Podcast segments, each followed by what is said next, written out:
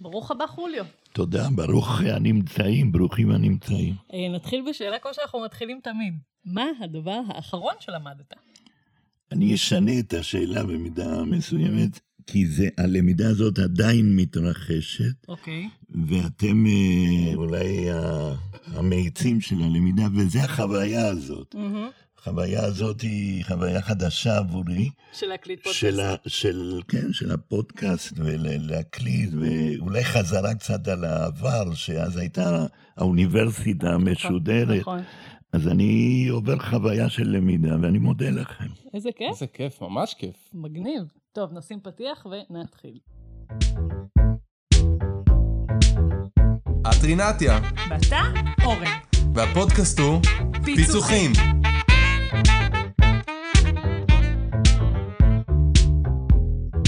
אנחנו עם חוליו. אה, חוליו פילטק. פיטליק. פיטליק, סליחה. נכון, זה. בסדר. חוליו, מה אתה עושה בחיים? אני נהנה. מאוד. האמת שיש לי שלושה תחביבים כבר הרבה מאוד שנים. אני קוסם, נכון, אני ראיתי טריקים שלך נכון, בסדנאות שלך. אני קוסם מאז ומתמיד. אני שיחקתי הרבה שנים טניס. ואני מדריך. ואני שואל אתכם עכשיו, כן. מה לדעתכם משותף בין שלושת התחביבים האלה? קסמים, טניס והדרכה. חוליו, התקלת. לכולם יש אה, צופים אה, אולי? שכחתי להגיד לכם שאני מביא שאלה טוב ואתם מאוד, צריכים זה לענות. יפה, זה יפה. אה, מה משותף? לא, זה... זה- קהל אולי. קהל, כן, קהל. לכולם יש צופים. תראה, אני התרגלתי לשחק אה, טניס, שהיחידי שהיה שם זה אני, ולפעמים גם השותף נגדי. לפעמים. אז, אז הקהל הוא לא, הוא לא התשובה. אולי איזושהי מיומנות אבל זה טוב. מאוד חזקה? כאילו, כי בקוסמות נגיד אין לי מושג מה עושים בקוסמות חוץ מלעשות כזה. מלרמות, אה, אולי לרמות. כן. אה, טניס אין לי מושג, כאילו זה מיומנות, זה דורש... אה, כן, אבל זה לא, זה אה, יכול, אה, זה גם נכון, זה כמו גם שחניך תשובה אומר נכונה. תשובה כן. לא רלוונטית בזה, כן. ואני כזה תמיד עונה... כל הכבוד. לך, אבל לא. מעולה. אני אומר, מעניין, פחות למה... כן, כן, לא התכוונתי, אבל אז יפה. תגלה לנו מה, איך אתה רואה את זה. המשותף ביניהם שבשלושת המקצועות כל אירוע עומד בפני עצמו. אוקיי. ואני אני רוצה להסביר, כי אנשים קצת מתבל, מתבלבלים, הם חושבים שאם אתה מנוסה במשהו, אז ככל שאתה צובר יותר ניסיון, זה מבטיח יותר הצלחה במשהו הזה בפעם הבאה. גדול. רגע, אני עושה רגע עצירה, אנחנו בעצם מדברים על מדריך דור שלוש, בסדר? נכון? אנחנו מדברים בכלל על מדריכים, אבל היום אני רוצה לשתף אתכם באיזושהי תובנה אהה. שהייתה לי, שאני קורא להם, קורא לתובנה trainers 3.0, אחלה. או מדריכים מהסוג השלישי, שזה גילוי שלי, ומאוד חשוב לי לשתף אתכם בזה. אני חושב שגם אני אקבל פידבק מכם, וזה חשוב לי. אבל אה, נחזור למשותף ונס, ונסגור את זה. מכה בטניס, לא משנה כמה הכית טוב קודם, כל מכה עומדת בפני עצמה. כלומר, אתה יכול להיות גדול הטניסאים, אני לא, ואתה נותן מכה יפהפייה, ובמכה הבאה אתה יוצא לך משהו נוראי. בקסמים, יכול להיות שעשית את אותו טריק 30 פעם, אבל כל פעם זה מתחיל מחדש, ואתה יכול להיכשל, אין קשר בין הניסיון שלך להצלחה שלך. ובהדרכה אני חושב אותו סיפור, כל פעם שאני פוגש קהל, זה שאני כבר קרוב ל-50 שנה עוסק בהדרכה, לא מבטיח, לא מבטיח הצלחה. היו לי מקרים דרמטיים ש, שהופתעתי אחרי כל כך הרבה ניסיון, ואמרתי, הנה, כמו הכדור בטניס, פתאום קיבלתי אותו בפנים. זה ממש ממש נכון. תמיד כאילו יש אחרי איזה חצי שעה אני קולטת את הדינמיקה של הקבוצה וכזה, ואני אומרת, אוקיי, אוקיי, רגע, מה עושים? כאילו, זה כל אה, הדרכה מתהווה בפני עצמה למשהו נכון. אחר לחלוטין. נכון, בהחלט, ו- ו- וזה, הניסיון שלנו בא בעוכרינו, כי Hmm. זה מוריד מאיתנו את כל האדרנלין, לכאורה, ההתרגשות. ההתרגשות, ואת זה למדתי מ- מאתלטים, אני לא פעם, בעיקר בהדרכות החוזרות, הסטנדרטיות, אני נכנס לשירותים ומרביץ לי בפנים, כמו שעושים הקופצים לגובה, כן, כי... כי אני מזרים לעצמי בכוח אדרנלין, שזו ההכנה, הערנות נגד כישלון. ואני, ו, וזה הולך ביחס הפוך לוותק שלי. ככל שאני יותר עושה עבודה מסוימת, ככה יותר חושש מהנפילה. אז זה מדהים, אני ממש מזדהה איתך, אני חייבת להגיד, כי אני, נגיד הקורסים שלי, אני מדריכה, מלמדת אה, פיתוח הדרכה. כן. כן, מוכרת לי מאוד. כן, אתה מוכרת לך? שמך לפנייך, כן. אמ, ואני עושה את זה כבר אה, כמה, הרבה שנים, איזה שבע וחצי שנים, משהו כזה. וכאילו, אתה יודע, זה כבר מחזורים, ואני כל פעם אומרת לבעלי, ביום שאני לא אתרגש מקורס, אני ממש ממש בבעיה. נכון. וזה קרה לי לא מזמן. לא התרגשתי מקורס, ואז הכרחתי את עצמי להתרגש. שמתי באוטו, נכון. ביום בדרך לזה, שמתי מוזיקה כאילו של אה, ערסים, כי אני יכולה על זה. וכאילו נכנסתי לאטרף בשביל לבוא ב... אני ממש... זה, זה המכות שלי בפנים. זה התחליף התרבותי לסתירות כן, שאני לא יודע. כן, כל אחד וה... אבל בהחלט זה הרעיון, ועובדה שאת מגלה את זה, וטוב שאת מגלה את זה, כי זה יחסוך לך הרבה מאוד אי נעימויות. ואתה לא, אתה מאוד מחדד לי את זה, כי אני אף פעם לא חשבתי על זה בצורה כן, כזאת. גם אתה מדריך אורן, אתה מרגיש את זה? אני עדיין בהתחלה.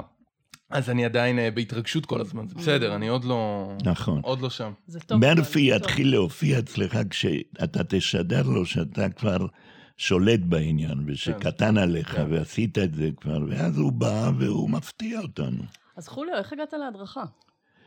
אה, טוב, אני הייתי, אני כמובן יליד ארגנטינה, לפי המבטא. נדבר רגע על הקול שלך?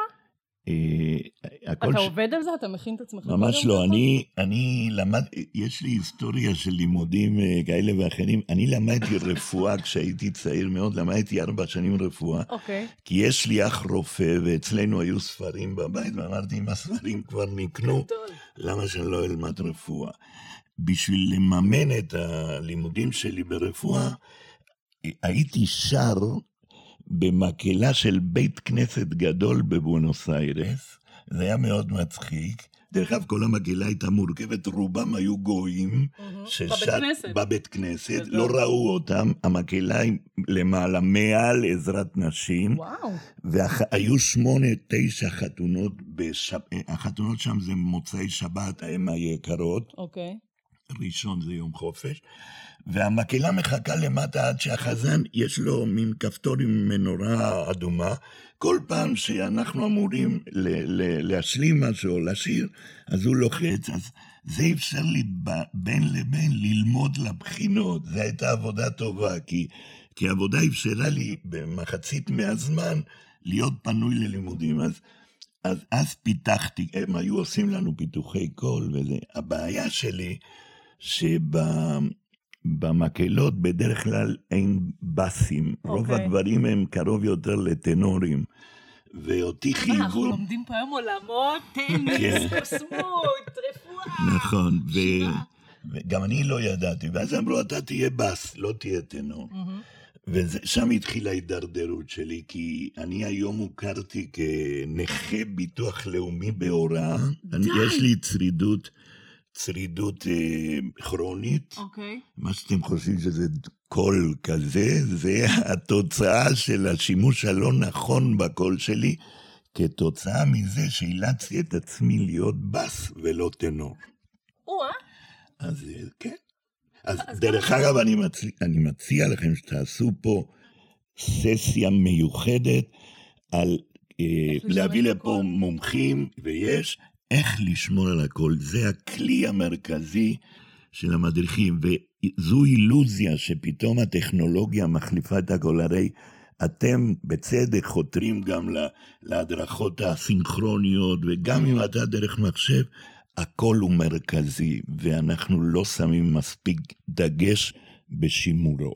את יודעת שאימא שלי פעם סיפרה לי שהיא הרי מורה, והיא mm-hmm. סיפרה לי נכון. שכשהם uh, התחילו את הדרך, אז לימדו אותם איך לדבר, כאילו איך נכון. להוציא את ה... אוקיי. מהבטן יותר ולא מהגרון. נכון, נכון. כן, יש משהו? אני פעם עברתי סדנה גם על איך משתמשים נכון בקול, וגיליתי שללחוש זה ממש גרוע. ואני הייתי עושה משחקי אה, לחושות עם הילדות שלי, כן, מסתבר שזה ממש הורס את מיתרי הקול. אה, למשל, אני תמיד פותחת בוקר, כאילו כמו כל בוקר בקפה, וחלב גומר על הגרון. וסליחה על ההודעה שאני עומד לבשר כרגע, כן, כן. גם הקפה גומר על, ה, על הגרון, ולמה? המיתרים זה איברים שהם דורשים לחות, mm-hmm. הם צריכים להיות כאילו משומנים. הקפה, הקולה, כל מה שיש בו קפה, הם, הם, הם משתנים, mm-hmm. הם גורמים לנו להוציא נוזלים. אז זה לא טוב לשתות קפה, לא שוקולד למשל, אנשים לוקחים שוקולד בבוקר בשביל לקבל אנרגיה, אבל זה, זה הורס את הכל.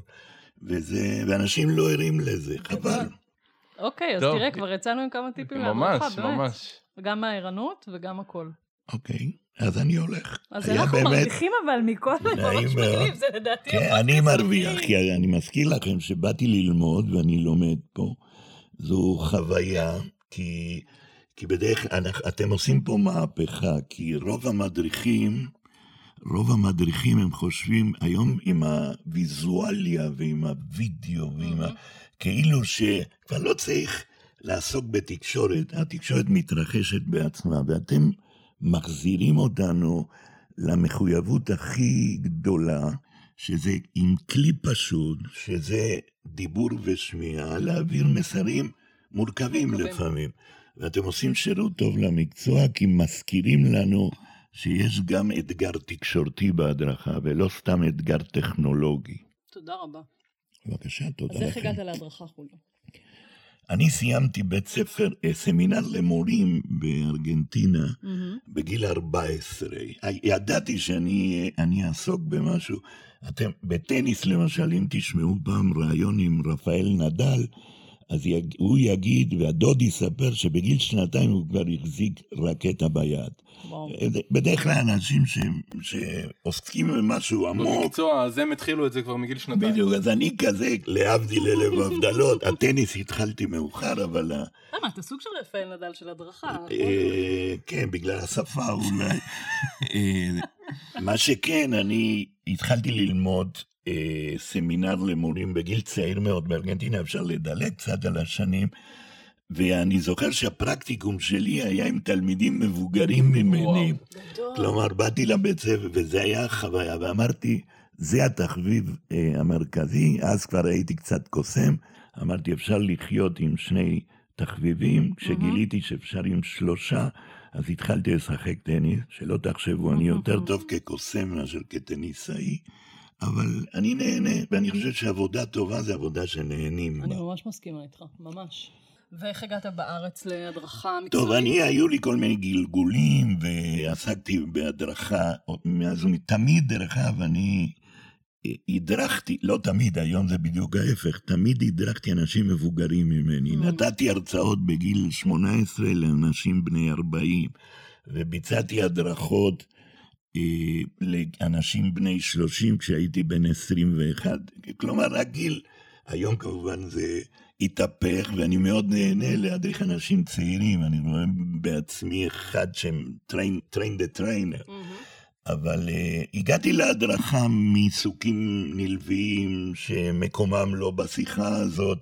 Uh, עבדתי עם שר הביטחון בארץ ויצאו לי הרבה נגיעות. Mm-hmm. והדבר הכי משמעותי שקרה לי, שהפכתי למדריך הראשי בחברת חשמל לפני כשלושים וכמה שנים, וזה נתן לי מין מסגרת סולידית של כל יום, כל השעות, כל חודש, כל השנה לעסוק בהדרכה במשך 30 שנה. אז מה מדריך ראשי בחברת חשמל 30 שנה עושה?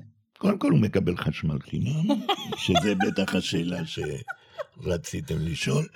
אה, לא, הוא... שכחתי מהקטע הזה, כן. אה, כן, אני מקווה שהם לא שוכחים, כן, כי... כן, גם אני. אה, אוקיי, לא, אבל את יודעת מה, אני באתי גדול לחברת חשמל, ואני תמיד אמרתי להם שעדיף לבטל על זה, זה בסך הכל כמה מאות שקלים, והפגיעה התדמית היא נוראית. נכון. אני, כאבא לבנות, העדפתי טלפון חינם, כי הבנות שלי חשמל. דיברו בטלפון עם אור סגור בחדר. כלומר, אני הייתי לך, הדבר החינם לא בשימוש, והדבר בתשלום הוא בשיא השימוש. אה, מה הוא עושה? הוא, חברת חשמל ארגון רציני, יש, יש שם מחלקת הדרכה מאוד אה, מפותחת, עם חמישה בתי ספר. אה, כ-600 עובדים כל יום נמצאים בכיתות. כמה עובדים סך הכל יש? היום אני כבר לא מעודכן, כי אני לפני שנתיים וחצי יצאתי לגמלאות, אבל אני מעריך שמעל עשרת אלפים עובדים, וחמישה בתי ספר שעוסקים בכל מיני מקצועות שונים. אה, היו בזמני כ-60 מדריכים קבועים, וואו. ועוד כ-300 עובדים מתחלפים שנכנסים לכיתות כאנשי מקצוע. Mm-hmm. אני הייתי אחראי מתודולוגי על זה שהעבודה תעשה, תעשה באופן דידקטי, באופן, אה, כמו שצריך להיות אה, שיעור. הייתי ממונה על המתודולוגיות של ההדרכה, על כל הסגל ועל כל... הסביבה התומכת של זה, היו מאות מרצים שמתחלפים. עבודה, אה, חוויה מדהימה. וואו. מקום עבודה טוב, מאוד נהניתי, התפתחתי גם, החברה אפשרה לי גם uh, להיות בעולם, אני באתי לחברה מבוגר ובאתי כבר עם... מה זה רק... מבוגר? בין כמה... התחלתי לעבוד בגיל, uh, בגיל 39 mm. או 40, הייתי כבר... בחברת חשמל. בחברת חשמל. דרך אגב, אני לא בן דוד ולא בן ולא אבא של אף אחד. חבר שלי הביא אותי, שהוא הכיר אותי באוניברסיטה, למדנו ביחד, אני למדתי גם בתל אביב שני תארים, העולם התגלגל, הרפואה נזרקה, ובאתי לפה, ואז אמרתי, בעזרת אשתי החמודה, שהיא אמרה, אתה חייב ללמוד, אתה חייב ללכת, חשוב מאוד תעודה. זה, זה עצה טובה של פסיכולוגית קלינית. לא יודע אם אתם יודעים, אבל רוב הזוגות הארגנטינאים זה פסיכולוג ופציינט, כאילו. אה, במקרה שלי, אני הפציינט, אבל לא של נעמי אשתי, אלא של מישהי אחרת. ונעמי אמרה, אני אתמוך בך, אנחנו נעזור, נסתדר. למדתי שני תארים ברצף, ורצה הגורל שהפכתי גם מורה באוניברסיטה, כי הייתי... קרה איזשהו אסון שמההיבט שלי היה מצוין, שהייתי עוזר הוראה של מישהו, והמישהו הזה נהרג בתאונת דרכים באופן פתאומי. וחבר שלי ואני ירשנו את הקתדרה הזאת, כי היינו היחידים שהבינו את הנושא. אז מה לימדתם? לימדנו אה, ניהול של אגודות שיתופיות. וואה. כן, ועכשיו, מה, מה לזה ולהדרכה? שיתוף פעולה זה מילת מפתח. ולשם נגיע עוד כמה דקות, אם תרשו לי, כי המדריכים מהדור השלישי, mm-hmm. הם בנויים על שיתוף פעולה משודרג. אוקיי. Okay. אין הצלחה בהדרכה היום אם לא נוצר אה, קשר של שיתוף פעולה אמיתי, עמוק וחדש. אז רגע, אז בוא נעשה שנייה על זה. אז הבנו, היית מדריך ראשי נכון. אה, בחברת החשמל, אז עכשיו בוא תפרוס את משנתך לגבי הסיפור של הדרכה, הוא מאוד מאוד מעניין, כי אני חושבת שמאוד נדיר, בטח לי, אה, נראה לי גם לאורן, לפגוש אנשים ש... זקנים. לא, לא, רציתי להגיד ותיקים, מנוסים. בעלי ניסיון. אבל יאללה, זקנים גם הולך. אמ, אבל באמת בעלי כל כך הרבה, גם זוויות ראייה, גם אתה רואה את זה גם מכל כך הרבה היבטים שאתה מתעסק בהם, זה די נדיר. אז אוקיי. מאוד מעניין אותי הזווית שלך לגבי איך אתה רואה את עולם ההדרכה הפרונטלית. ואיך אתה רואה אפילו את האבולוציה שלו. בסדר גמור. אני אה, אשתדל ככה בשני משפטים להסביר לכם את התובנה הגדולה שלי בשנים האחרונות. Okay. אני, אוקיי. אני באמת אה, חי איתה. אני, בגלל השנים שאני עוסק בהדרכה, פגשתי שני אה, סוגים שונים של מדריכים, ו- ואני אנסה להסביר את זה. פעם כשהיה צריך בחברת חשמל מהנדס, היו שולחים את העובד ללמוד בטכניון, והיו מקבלים מהנדס. כלומר, העברת הידע, הידע היה מרוכז באקדמיה, אוקיי? זה היה מאוד מקובל. נכון שהיו... לפני זה הורים לימדו ילדים, master ו protégé, mm-hmm. אבל בגדול המפתח להצלחה הייתה באקדמיה. אני קורא למרצים, סליחה, אני קורא למרצים האלה, מרצים מהדור, או מדריכים מהדור הראשון, הידע אצלם, הקהל מקשיב, מתפתח, המתודולוגיות הן מאוד מאוד פרונטליות ומאוד המונופול על הידע הוא מאוד מרכזי. הקהל יחסית פסיבי בעצם. הקהל ממש פסיבי, אני, אני לא, ככה זה היה וככה נצרך. הקופי רייט הוא בסיס של, ה, hmm. של הדבר הזה, כלומר כל כל אוניברסיטה טובה נזהרת מאוד שלא יהיו העתקות, לא בבחינות ולא ב... כי רוצים שבעל הידע יהיה מוגדר, מזוהה ובלעדי. עכשיו, אני עברתי, אני לימדתי מורים, כאילו, אה, מורים ב, גם באקדמיה, נתתי להם כלים כדי להפוך את, ה, את ההדרכה שלהם, את הלמידה שהם מעבירים, יותר זורמת. זה הדור הראשון. Mm-hmm. ארגונים גילו שמה שקורה באקדמיה לא תמיד מספיק לצורכיהם. ואז פיתחו את המדריכים מהסוג השני. שזה מה שאנחנו קוראים in the job training. מה זה? ואני עסקתי בזה שנים. לקחת עובדים ותיקים ולהפוך אותם למדריכים. גילו שחלק ניכר מהדברים שצריך עובד, גם אם הוא מהנדס בוגר טכניון, הוא רק ילמד בעבודה. ואז נוצרה סביבה לימודית אחרת, חדשה, משלימה, נוספת, לא חליפית, שהיא הלמידה במקומות העבודה. עד היום. Mm-hmm. אמרתי, 600 עובדים לומדים מעובדים, אוקיי? רוב הלמידה היא מוותיקים. וזה באמת עסקנו ועוסקים, וזה משלים, וזה בסדר. אני גיליתי לאחרונה שנוצר צורך ומציאות נוספת, ואתם אולי הדור, הדור ש, שיצר אותה ומתחזק אותה ו, וכל יום מחדש מחיה אותה, שזה אני קורא לזה ecosystem של למידה. אוקיי. Okay. אוקיי, okay, לא אני קורא, גדולים ממני קוראים, אני מאוד התחברתי לזה. היום הלמידה היא דבר יותר זריז, מתחלף. היום אני גם לומד וגם מלמד. הנה, אתם מלמדים אותי היום חוויה, למרות שאתם אומרים, טוב לפגוש אדם ותיק, אבל, אבל הניסיון שלי ברגע הזה הוא מינימלי, ואתם אלה שמעבירים לי ידע. אני אתן דוגמה עם בתי. בתי שואלת אותי איך מגישים דוח מס הכנסה, כי לי יש איזשהו ניסיון. ואני אומר לה בתנאי, אני מסביר לה בתנאי שתסבירי לי איך בוואטסאפ אה, עושים את ההעתקה של משהו ומראים לזה שמדבר איתי. כלומר, באותה סיטואציה, שנינו מומחים, שנינו אה, מתלמדים, ושנינו זקוקים לכלים פשוטים שיעזרו לנו לעשות את העבודה. עכשיו, פה הטכנולוגיה עוזרת מאוד, כי בגלל שאין לנו זמן, לה... כולנו היום מדריכים מהדור השלישי. כל... כן, גם... אתה באמת חושב? חד משמעי. כולם צריכים להיות, אני לא בטוחה שכולם... לא, כולנו בפועל אמורים להיות. אוקיי, אוקיי. אני מקבל את התיקון. אני הייתי אומר אפילו, אנחנו כן לא מודעים לזה. אולי המהלך הוא יותר של קבלת מודעות, הרי כל ילד mm-hmm. לוקח, את, סליחה, את השלט, עזוב, אבא, אני אראה לך את הנטפליקס, איך מגיעים בדרך ישירה. נכון. אז הוא ברגע הזה, הוא הפך למדריך של האבא שלו, גם אם הוא מודע או לא מודע. זה נכון, אני חושבת אבל שיש משהו בתפיסה של מי שעובר, או צריך לעבור לפחות המעבר דורות הזה שאתה מדבר עליו בין שתיים לשלוש, זה מאוד מורכב. כאילו אני חוויתי את זה קצת על בשרי, אתה יודע, מהמקום של לעמוד וללמד, ואיזה יופי, ואני יודעת, ואיזה מגניב, והנה אני אראה לכם, והנה והנה והנה, פתאום לעבור למקום שאתה בעצם מאוד שוויוני נכון, עם, ה, עם המשתתף. מודה לך על ההגדרה, כי אני אמ, אמרת במשפט מה שאותי העסיק okay. אוקיי. חודשים, שאת אומרת, איך עושים את המהפך הזה התודעתי, mm-hmm. שאנשים, כי מה קורה פה? את לוקחת אנשים כמוני, שעם מעמד וחושבים שהם mm-hmm. זכו להגיע לאיזושהי עמדה מקצועית, ופתאום התפיסה הזאת אומרת שפתאום אני הופך תלמיד ששואל את ביתו, והוא תלוי בה, כי אם היא לא תעזור הוא לא יסתדר.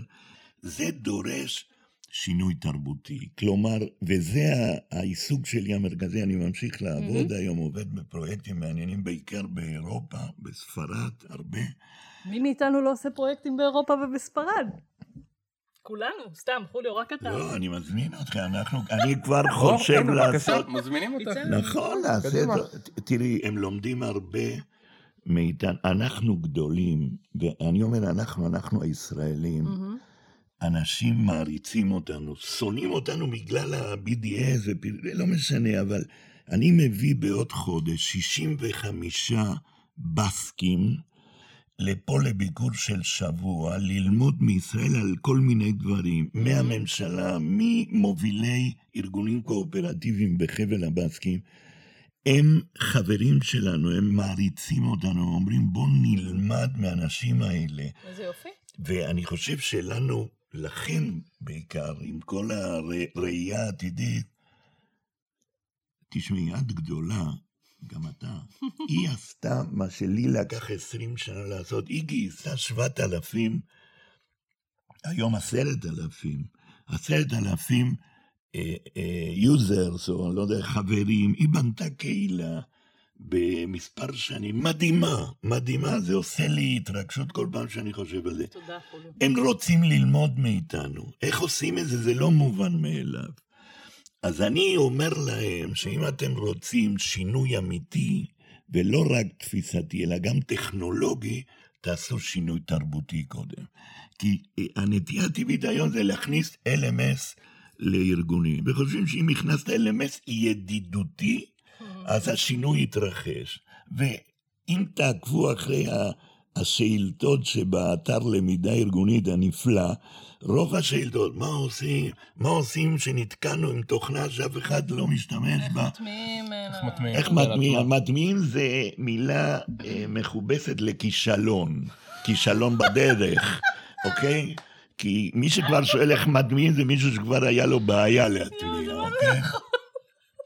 אז, אז, אה, אז אנשים צריכים להבין שלא יהיה שינוי בהתנהגות אם לא יהיה שינוי בתפיסה. ופה אני בא okay. עם אוקיי. בשורה מעולם השיתוף פעולה. Mm-hmm. אני, ובספרד, דרך אגב, מתקבלת יפה, למרות שהמילה שאני משתמש בה לא קיימת בספרדית. וואלה. כן, קיימת בעברית ובאנגלית כמובן. המילה היא ג'וינטנס. אוקיי. Okay. מתורגם באופן נפלא בעברית לשילוביות. בספרדית אין, אז אני קורא לזה ג'וינטנס. דרך אגב, אני, המילה ג'וינטנס זה לא הנושא שלנו, זו mm. מילה שנולדה מהצבא האמריקאי. הצבא האמריקאי היה כמונו מחולק לחילות, וכשחיל ה... אני יודע, מרינס היו צריכים אה, אה, מל"ט או mm-hmm. תת-בם, כפי שזה נקרא היום, היו מתחננים מחיל האוויר שישלח להם, והיו שולחים מומחה של חיל האוויר, והוא לא היה נותן להם לגעת. ואז הגיע מישהו ואמר, אנחנו לא יכולים לחיות ככה, אנחנו צריכים ליצור ג'וינטנס. מה זה ג'וינטנס? זה יחידות שיש בהן מרכיבים של כל החילות, והן נמצאות ביחד בגלל השוני ולא למרות השוני.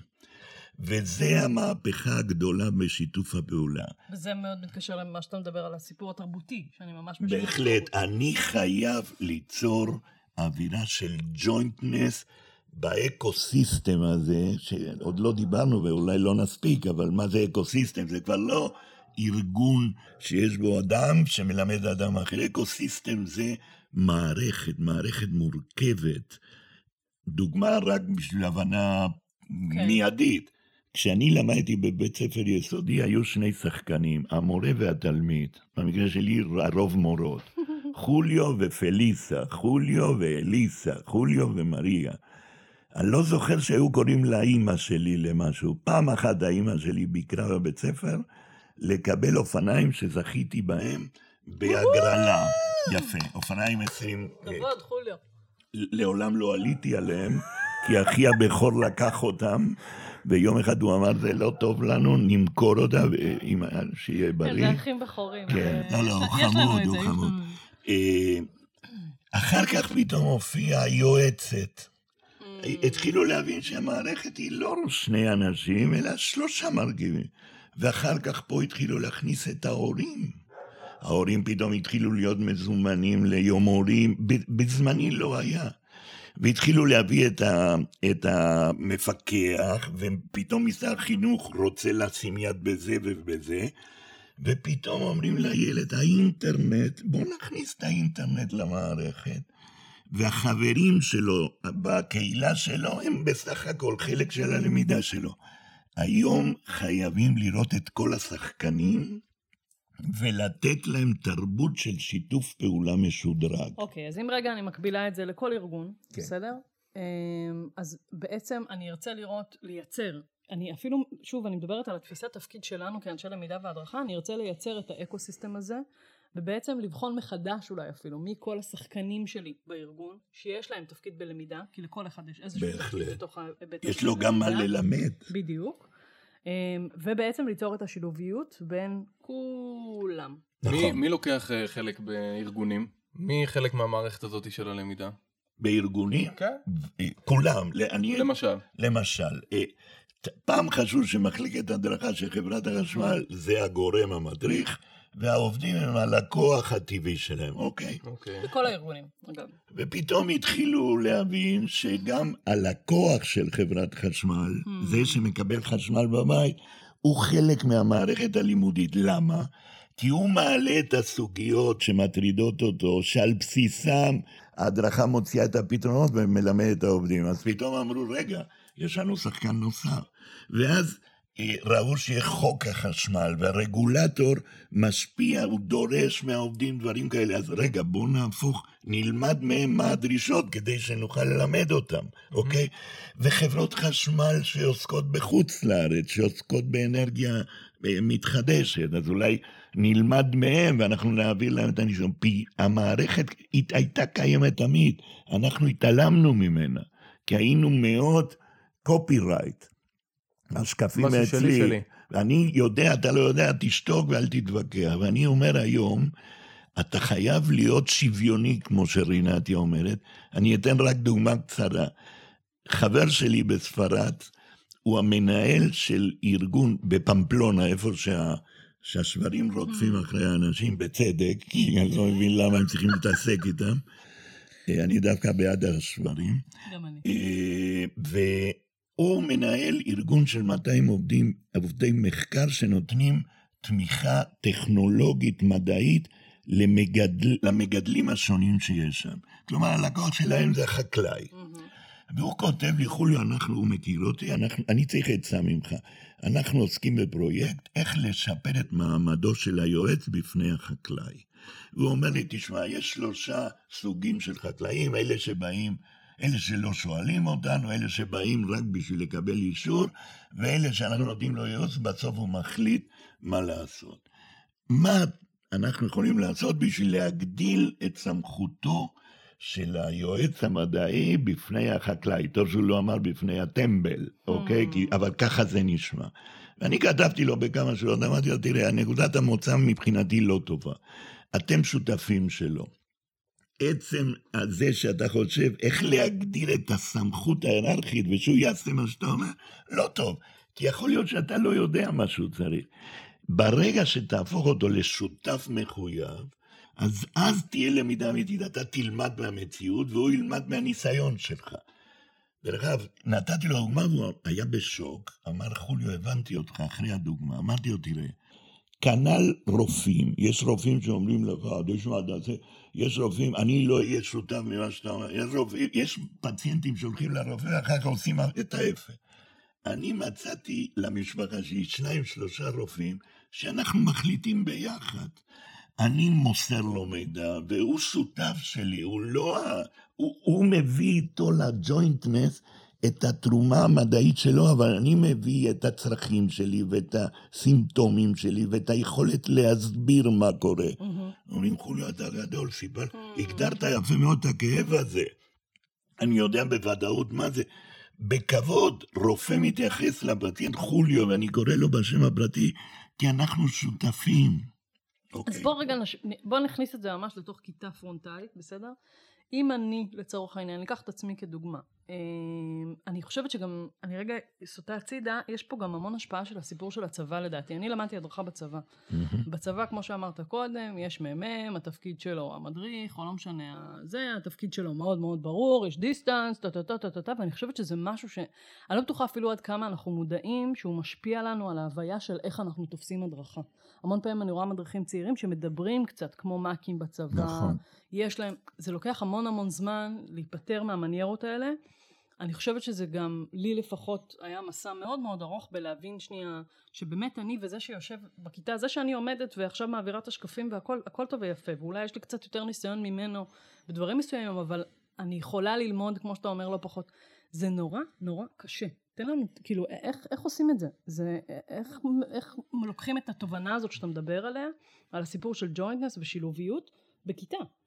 ואני גם ארחיב טיפה ואגיד שאיך גורמים לצד השני להבין שהוא שותף, כי הצד השני בחלק מהמקרים מרגיש נכון. שהוא הפסיבי, הוא, הוא, הוא נכון. ככה מגיע, הוא יודע שהוא הולך להגיע לשיעור שהוא... נכון, זה השני... אזור הנוח שלו, זה הנוחות שלו. בדיוק. בהחלט. טוב, אני רוצה להגיד להגנתי שאמרתי לכם שאני בשלבי חשיבה, אין לי תשובות. יש לי, אני שמח מאוד שאתם מעלים את השאלות שאני מרוב אה, חשיבה מעלה אותן כל הזמן. יש לי איזושהי לוגיקה, אני... פה מי שבא לעזור לנו זה הטכנולוגיה, ואני רוצה okay. אוקיי. להסביר. ופה זה הבשורה שצריכה להרגיע את כל אלה שמחוברים טכנולוגיה, שאני מאוד מכבד ואני גם נהנה ממנה. הטכנולוגיה היא לא תתרחש בפני עצמה, יש צורך בשינוי, אבל הטכנולוגיה תחזק את השינוי, כי תהפוך את הדיאלוג הזה השוויוני לאפשרי.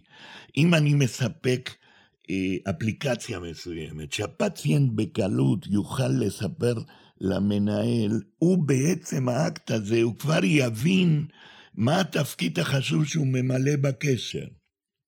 זה דבר אחד. נכון שהשאלה שלכם היא רלוונטית, בכל זאת צריך איזשהו switch של להיכנס למנטליות של ecosystem. בעצם זה חינוך לתודעה של חלק מ ecosystem. אני אהבתי, קראתי פעם מאמר שהבדילו בין ecosystem ל ego-system.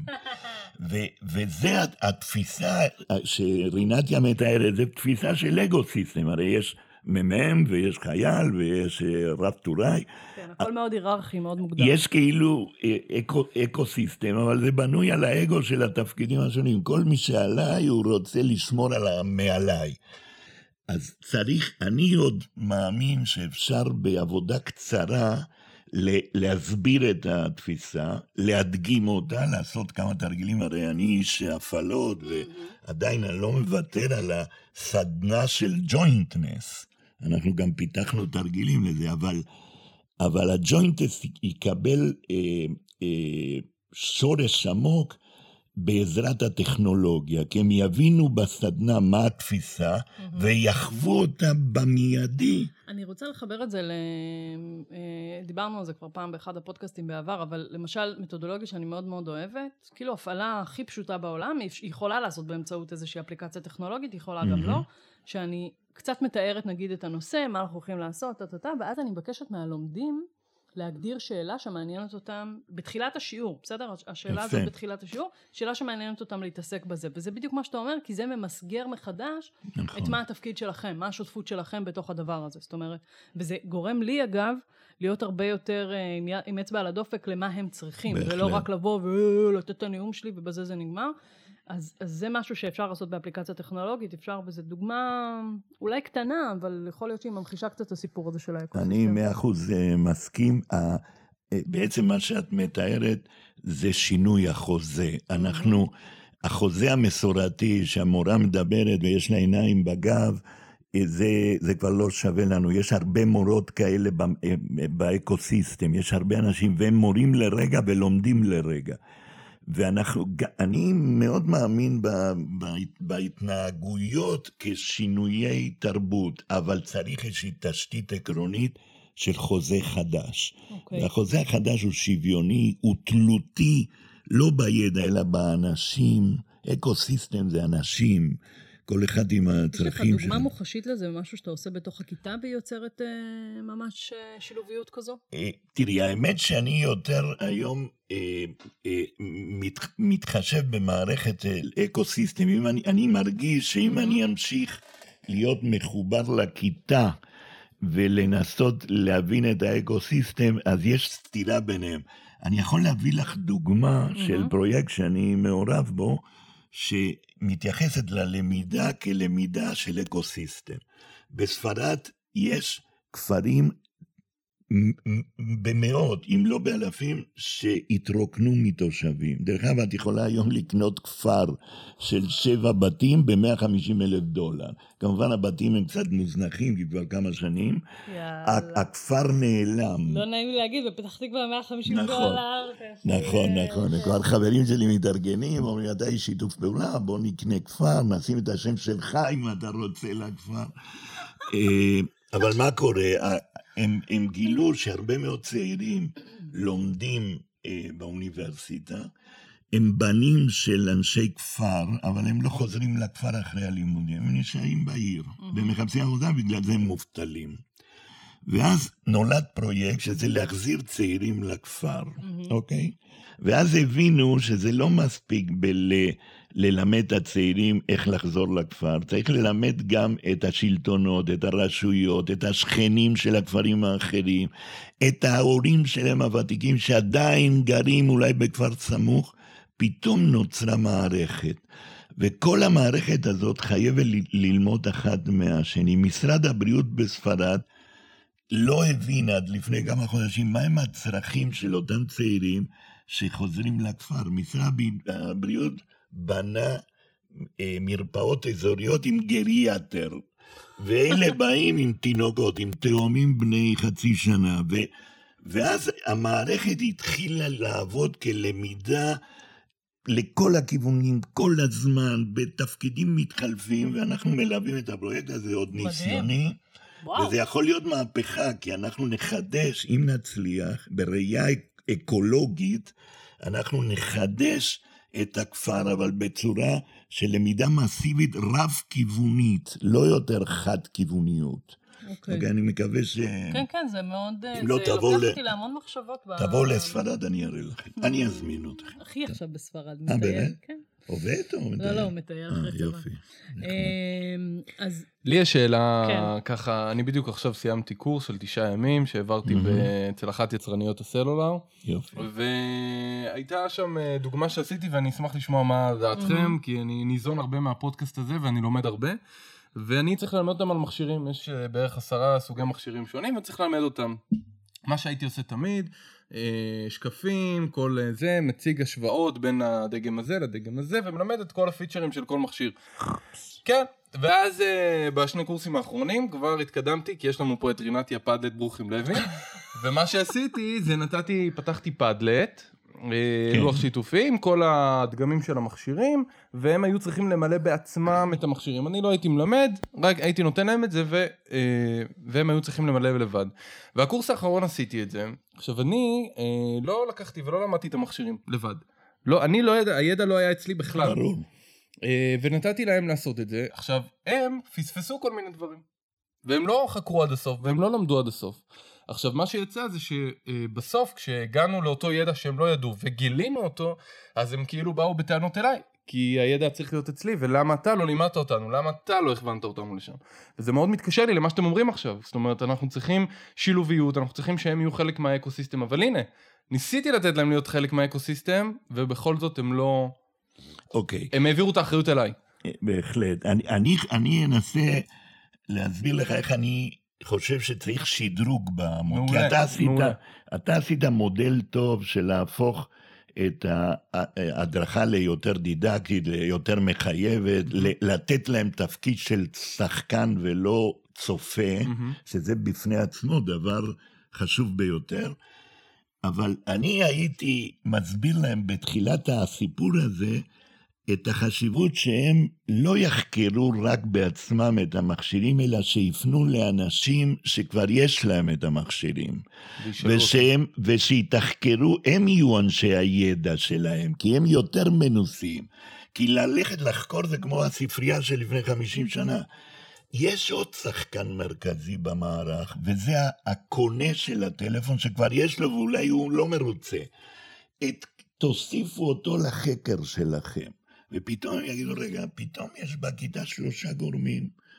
המדריך, אורן, אנחנו שבאנו ללמוד, ועוד מישהו, שזה המשתמש, שאצלו אולי חלק ניכר מהסודות הטובים והרעים. כי מי כמונו יודעים שלפעמים אנחנו מגלים אצל הטלפונים תופעות נכון. שאפילו ביצרן לא גילו. נכון. הייתי אומר שכל מה שעשית זה שדרוג הדידקטי והמערכת. אתה רוצה להפוך את זה ללמידה mm-hmm. אקולוגית, תוסיף שחקנים משמעותיים לכיתה. תוסיף את המרכיבים השונים שמביאים איתם ידע רלוונטי, אוקיי?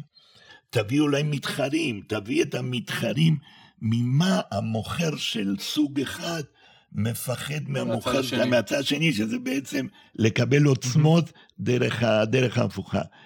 אני חושב שאנחנו צריכים לצאת מלהפעיל את הכיתה בצורה יותר דינמית. עסקתי בזה הרבה שנים ואני עדיין נהנה מזה.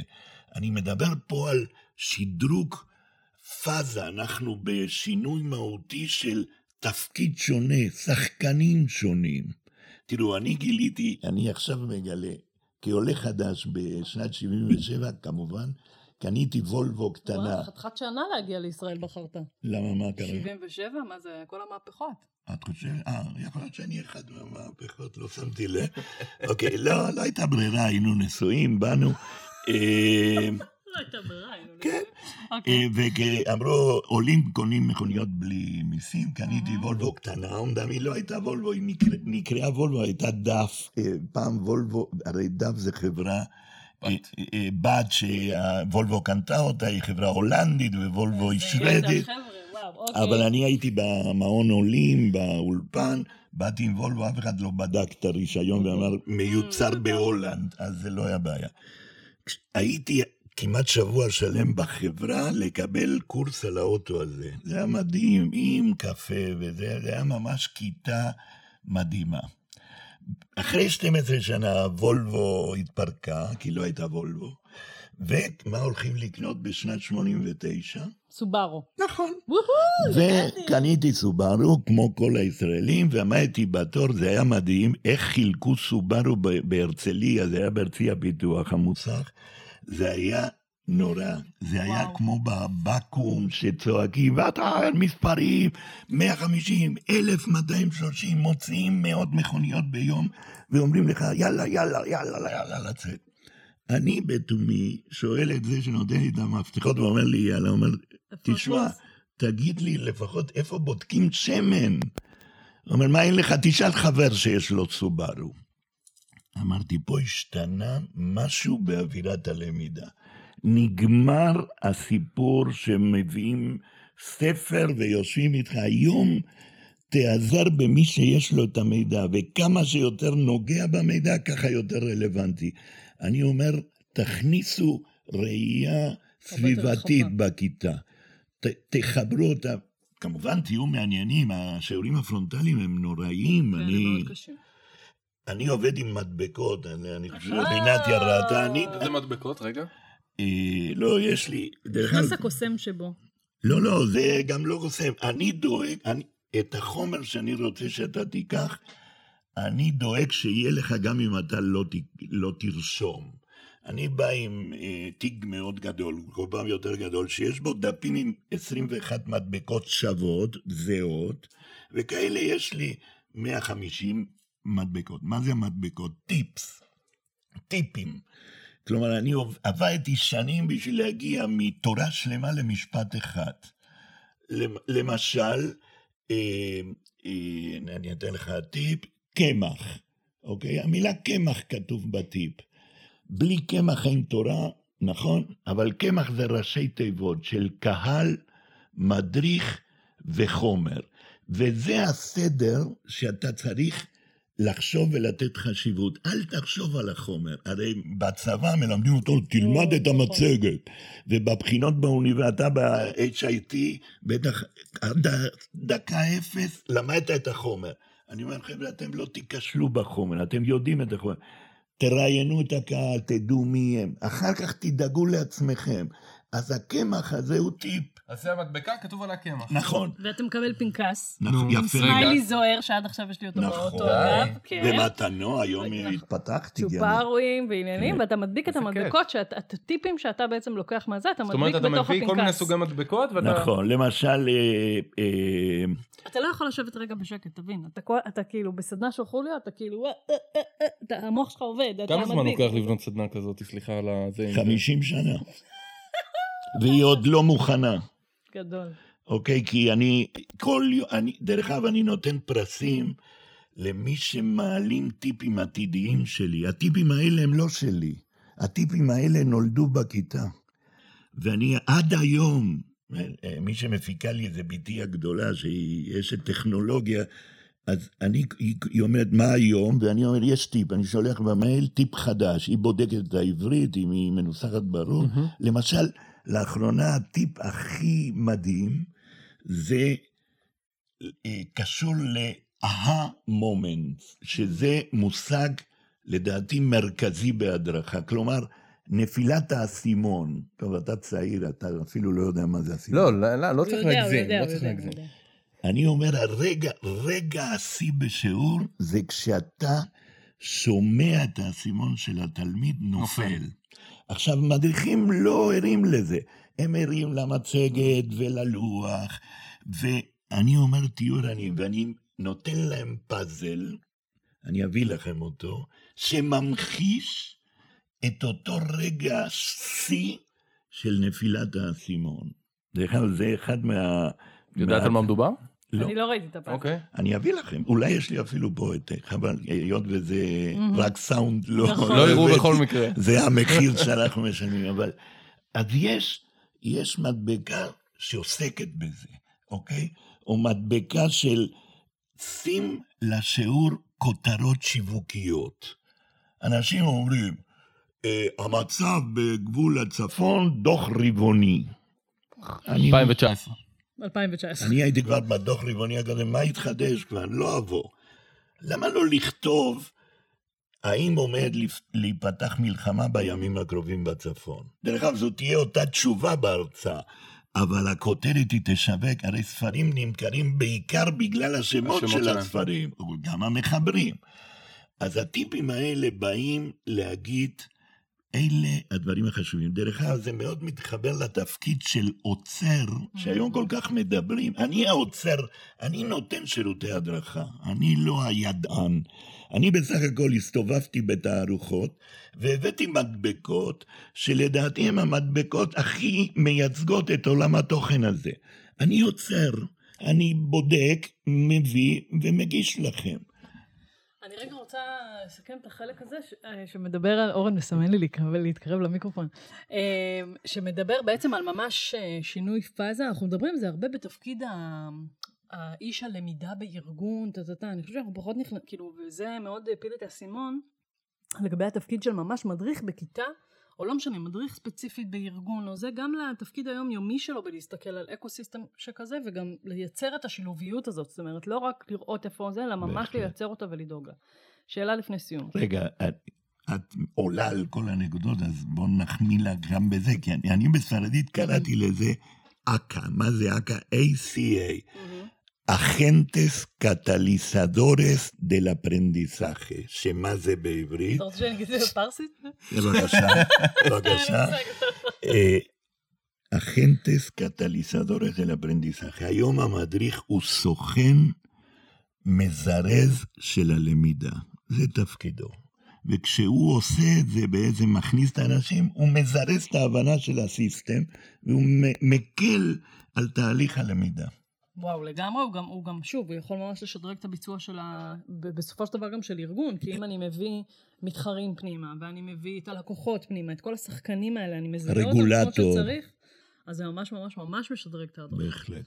אה, מהמם. אוקיי, שאלה, יש, חולי, יש רגע עוד משהו שלא, שרצית להגיד ולא שאלנו אותך? לא, אני רוצה להודות לוולבו, שתמכה בי לאורך 12 שנה. לא, לא, אין לי מה להגיד. אוקיי, אז שאלה אחרונה, שהיא שאלה מאוד אה, זה, מה הדור הבא? לאן זה הולך? הופה. אה, לי יש איזשהו שקט נפשי שבסופו של דבר, עם כל השיחה שהייתה לנו, שממש כוונתה זה לחדש ולהראות אור חדש במנהרה, אה, אני חושב שבסופו של דבר אנחנו חוזרים, ברגעים מסוימים חוזרים אחורה, וזה בסדר. אני מקשיב לבטהובן, בטהובן, הקלאסיקה לא נעלמת, הקלאסיקה היא קבועה והיא טובה והיא ממשיכה להיות מעשירה. Mm-hmm.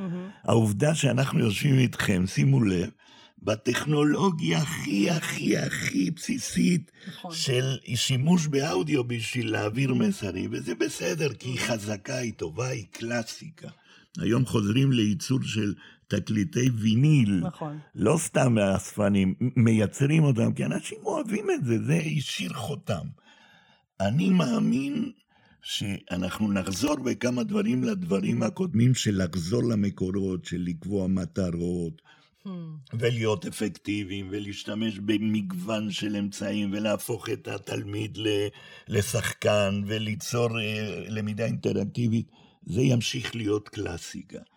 אני לא כל כך מוטרד מהשלב הבא משתי סיבות. הראשונה שעוד לא מיצינו חס וחלילה את השלב הזה, mm-hmm. והשנייה היא קצת אגואיסטית, אני כמעט בטוח שאני לא אהיה בשלב הבא, אז אה, תטפלו אתם. סבבה, השארת לנו משימה. בהחלט. Uh, בסדר גמור. טוב, נעבור uh, לסיכום במילה. מסכמים במילה. טוב, זה עולה... אתם רוצים מילה? אמרתי אותה כבר לפחות עשרים פעם, שילוביות. זה המילה שלך? כן. אוקיי. Okay. שאמרנו באנגלית ג'וינטנס. Uh, ג'וינטנס. ואתה הבאת אותה, כאילו התחלת להגיד מקודם שלמדת בעצם תואר בכלל, ב... או ב... שלימדת. בשיתוף פעולה. אני במשך שנים...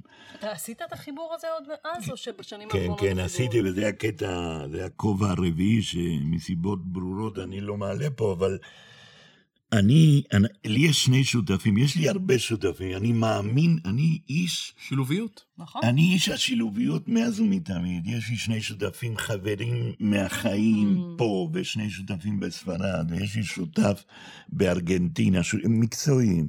בנינו איתם במשך עשרים שנה סדנאות הפעלתיות, משחקי סימולציה למנהלים בכירים. ספינת הדגל שלנו הייתה תרגיל שילובים, שאנחנו העברנו אותו בלפחות 50 מחזורים בקורס מאוד מכובד, שמתקיים עד היום, שנקרא קורס, אני אקרא את זה במילים אה, ככה ציבוריות, קורס שמחבר את כל הגורמים בקהיליית המודיעין בארץ. Mm-hmm. שדרך אגב, שם השילוביות היא מרכזית, כי כל אחד חושב שהוא הגדול מכולם, ועדיין הם צריכים לעבוד ביחד. את המילה שילוביות, למרות שבאתי עם שיתוף פעולה, את המילה שילוביות למדתי שם, hmm. איתם, מהם. וכל מי שאני פוגש מהם, אני אומר, תשמע, אתה יצרת בי מידע חדש, אני מודה לך. ומשם המצאתי את המושג ג'וינטנס פור ביזנס, לא רק לצבא ארצות הברית. אמרתי, זה אותו מושג, זה לקחת אנשים שונים, כל אחד מביא היתרון היחסי, והוא מאמין שגם השני הוא באותה רמה עם דברים אחרים. ואני ממשיך להאמין, אני דוגל בזה. יפה מאוד. זהו. תודה לך. אורן, מה המילה שלך? המילה שלי היא שדרוג. שדרוג, שדרוג גרסה. אתה מדבר על דור שני, דור שלישי, ואני לא יכול להגיד שאני דור שלישי, אבל אני חושב שאני לאט לאט מתפתח ולאט לאט נושק אליו. זה לוקח זמן גם. זה לוקח זמן, אה, וגם יש, אה, אני חייב להגיד משהו שאולי לא נעים לדבר עליו, אבל זה מאוד כיף לעמוד ולדבר, לא? ברור. אתם מזדהים איתי? לא, לא לגמרי, זה, זה חלק טוב, כאילו מה... אתה באגו-סיסטם נכון, נכון, נכון. אני, לא, אני... גם יש כאילו כל כך הרבה דברים טכניים שצריך לשלוט בהם ברגע הלוחות זמנים, ושנייה, המצגת עובדת כמו שצריך, וכולם יושבים, וכאילו לוקח זמן להשתחרר מהמקום המאוד אגו-טכני הזה. ואז לאט לאט אה, זה, זה לוקח זמן, זה לוקח זמן. בקיצור, אני רק אגיד שאני שמח שזה, אה, שעכשיו ככה המשגת את זה בדור שלישי, ועכשיו אני מבין שלשם אני שואף, שיש כזה, כי כל הזמן אני לוקח אה, את הפיסות מידע שרינתיה זורקת פה, ואני אומר, אוקיי, הנה, אני עושה טיפה יותר 70-20-10, טיפה יותר לשתף את הלומדים, טיפה יותר זה, ועכשיו אני יודע לאן אני צריך לשאוף, דור שלישי, ואני חושב שאני בדרך, אני בכיוון הנכון. לגמרי. יופי. טוב, כן, יש מילה אחרת לגמרי. כן. המילה שלי היא ענווה. צניעות.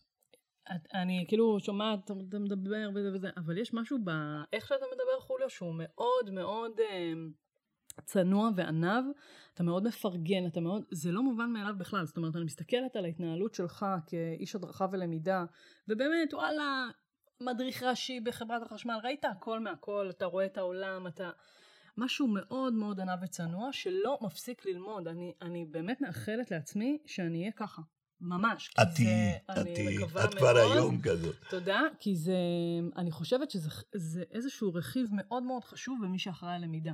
כי נראה לי שאתה לא יכול להיות אחראי על למידה ולחשוב, אני יודע הכל, ויש משהו בענווה ובצניעות הזאת ששומר עליך סקרן, ששומר עליך כל הזמן מאוד...